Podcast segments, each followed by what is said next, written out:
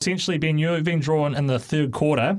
Uh, Yep. You got your matchup against Mickey Mansell. The other matchups, matchups in that one is Keane Barry and Grant Sampson from South Africa. The winner of that will play Kim Huybrechts. Uh, Rowby-John Rodriguez and Lourence Ala- Alagan will Yep. play Dimitri Van den Bergh. Uh, Danny Jansen and uh, Paolo uh, Nebrida will play Christoph Ratajski. Steve Beaton, Danny van Trijp will play. Uh, the winner of that will play Jonny Clayton. The winner of Jimmy Hendriks, and no, that is it is Jimmy, not the Jimi Hendrix, of course. Uh, he, he's probably heard that multiple times, and he's probably furious that I've just said that.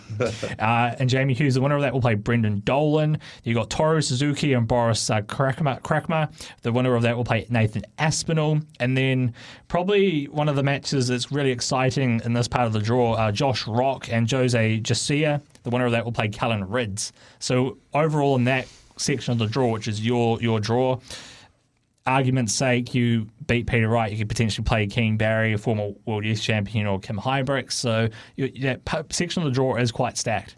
Yeah, I mean, if you look overall, that whole, the whole, the whole field is so dense of quality now. You can't really pick any game. I guess what I've learned since I've gone to two is it doesn't matter who you're playing if you do not play if you do not show up and hit your mark, you're just going to lose. So, uh, so many tough uh, matchups. I think um, all the seeds didn't want to hear that name Josh Rock called with their with their name. The kid's on fire. Um, and uh, what's his name? Jose. Um, He's in for a tough one. But uh, when they when they announced the draw, um, Wayne Wayne Mardle was he was rating them too. So I haven't seen much of him. So um, yeah, I mean, Callan Rydz, big scorer. Josh Rock, big scorer.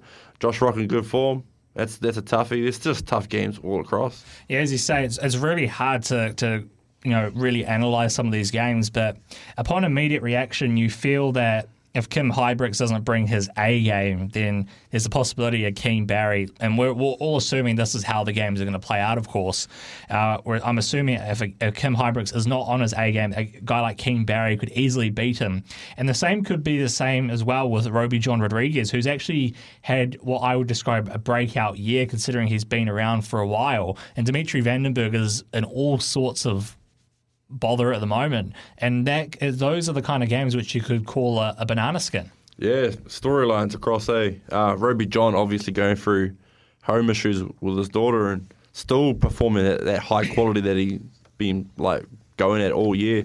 So you know, like credit to him for going through all that and still performing.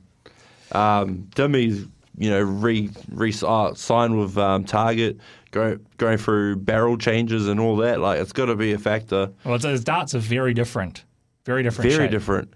But Dimitri Van den Bergh is a pedigree.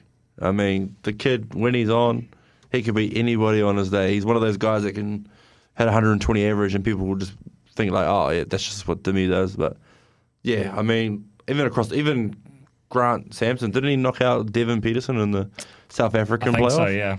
So you know, like that guy's got a, a, a thing, to, a, a a point to prove, and I mean, oh, it's just across the board. Every time they, even if you don't know them, they have got the story behind them, and you know, if you're at the world champs, you you're a good dart player. So anything can happen on the day.